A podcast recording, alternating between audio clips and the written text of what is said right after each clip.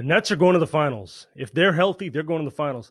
This is too much firepower. But let me tell you this if there's any team that matches up best with them and presents them a challenge, it's the Clippers. Okay. And I think the Clippers have everything they need now with the Rondo signing to get out of the West uh, because you got a situation now where, and I was very vocal about this. The Clippers, you know, everyone was picking them last year. I was looking at this the whole time like, yo, this is an offensive mess. Your one half of your duo, Paul George, is out of rhythm. Came out and said that, explained exactly what I was telling you I was seeing on the court. You know, he's not in his element. He's not able to create. He's not able to be a ball ball handler and a decision maker, right? He's not able to get in his uh, groove and get himself going, right? Dance on guys and, and be the smooth killer that he is out on that court, right? A lot of it was mental too. But on top of that, you just never had a consistent night to night formula. It was like, yo, Kawhi, you the reigning finals MVP, you the one getting all this hype. Let's just throw it to you and let you take us home. That's not how it wins. You got to have the whole squad offensively firing so that they can go back on defense engaged. They can go back on defense with energy, with the motivation to defend. The reason the Clippers fell apart and lost to the Nuggets, and it came down to exactly what I was going to tell you it's a morale thing. No stats and analytics can measure this. Basketball people know this. You throw it to your best player, Kawhi. You throw it to PG. You know, you don't really have an offense. You are literally, it's just like AAU. You're running it out there, you know, and these guys aren't that type of, they're not like a Kyrie scorer. They're not like a KD or a Harden where they can, you could just give it to them in any spot on the court. They're going to create in a variety of ways. They have spots. They are three level scorers, but they operate on spots. You know, Kawhi likes to be in the mid range, in the mid post, on the high post, at the elbow. Um, he loves the baseline. He loves corners. And, you know, he just, you know, that's how he gets himself going. He's not going to really dance on you and, and do all that, but he's a, he's a different type of killer, right? Uh, PG needs the ball at the wings. PG needs the ball at the top. PG needs that groove and just needs to feel fully engaged and fully under control of the offense, right? Um, you need to put, give him post up post ups as well. You need to put him with his, you know, back to the basket. But I'm saying how do you fully get these guys on one page so that the offensive attack is maximized, right? And to do that, you may have to get Kawhi to play more off the ball, get PG more on the ball, so that you know they can be at the best of their abilities, both of them at once. You need them both to combine for 50, 60 coming at you, 70, right? That's how LeBron and AD did it. That's what the Nets are doing now. That's the formula to win now. It's been that formula for quite some time. Um, this is the new league.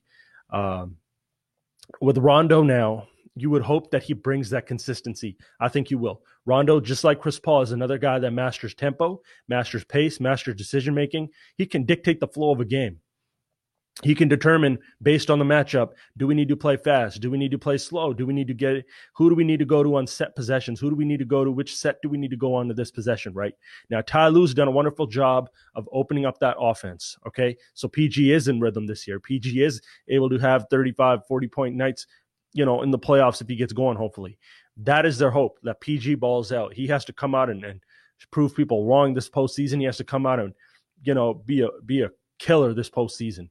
Kawhi is who he is. He's going to get his, but you can't get to the playoffs and hope that Kawhi is just going to score 35 and take you home. There was that that was happening in the Dallas series, and you got away against Dallas. If they can get out of the West, and I think they match up, you know, defensively with the Lakers really well. You got Ibaka, you got PG, you got Kawhi. They're going to take turns guarding LeBron, and they're going to wear him out. You know, you got Rondo now. If he can bring that structure and consistency, and he can get the ball to PG in his spots, he can get the ball to Kawhi in his spots, and know when to go to where. I think this team, if they're offensively firing, they get it done. In that Nuggets series, their morale dropped.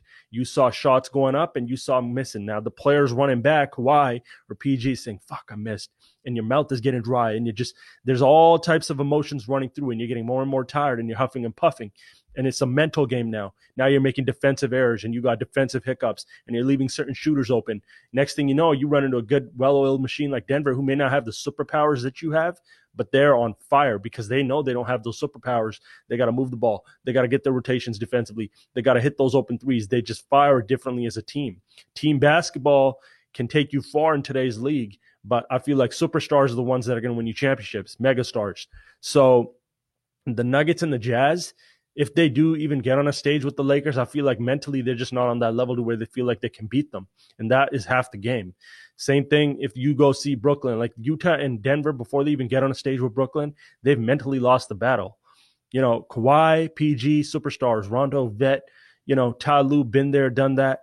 These are guys that can go into a Lakers matchup, handle their business if they get there. They got to get there. That's the key. You got to get there. Um, it's going to take perfect ex- execution offensively.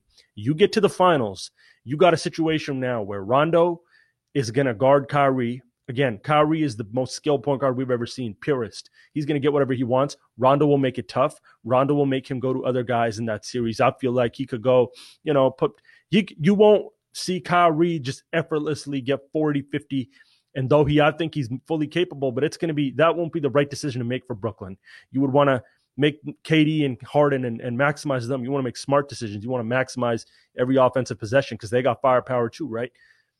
I think PG would guard a, or a Harden or a KG, KD, and they will alternate, right? Kawhi as well. You can at least box with them defensively and then go to the other end and hope that you can match with them offensively, which is going to be very tough. But at least you have a situation and Ibaka too where you can go one on one with each guy defensively.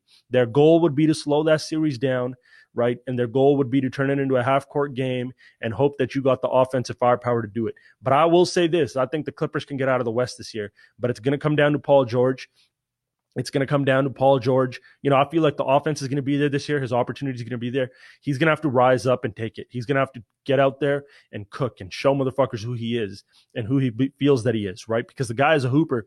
It's just a matter of can you can you take over on that stage? Because guys will defer. If Paul George is in his rhythm and he's dancing on guys and making tough shots and fallaways and fadeaways, getting to the cup, making plays – guys will defer. Kawhi, Rondo, they know. They know who he is, and they know who he is when he's at his best. I feel like the Clippers got, you know, Reggie Jackson coming off that bench. Um, Luke Kennard is going to be a good, uh, you know, catch and shoot guy for them. He's going to create a little bit. Um, and he's going to give them that offensive firepower as well that you need. Nicholas Batum is going to shoot the lights out if you leave him open. Um, Rondo's going to have these guys click and gel. I feel like, and defensively, they're going to be firing harder than ever if they do that. If you if you are firing offensively and you sticking to your game plan, make or miss, you go on the other end and you defend, you ball out. Now, if they have this and everything's firing at once, I think the Clippers come out of the West this year. I know I said they wouldn't come out last year. I think this year they can do it, and I think they, they are the only threat to the Clipper uh, to the Nets. They're the only team that can seriously challenge them and make it tough. I feel like.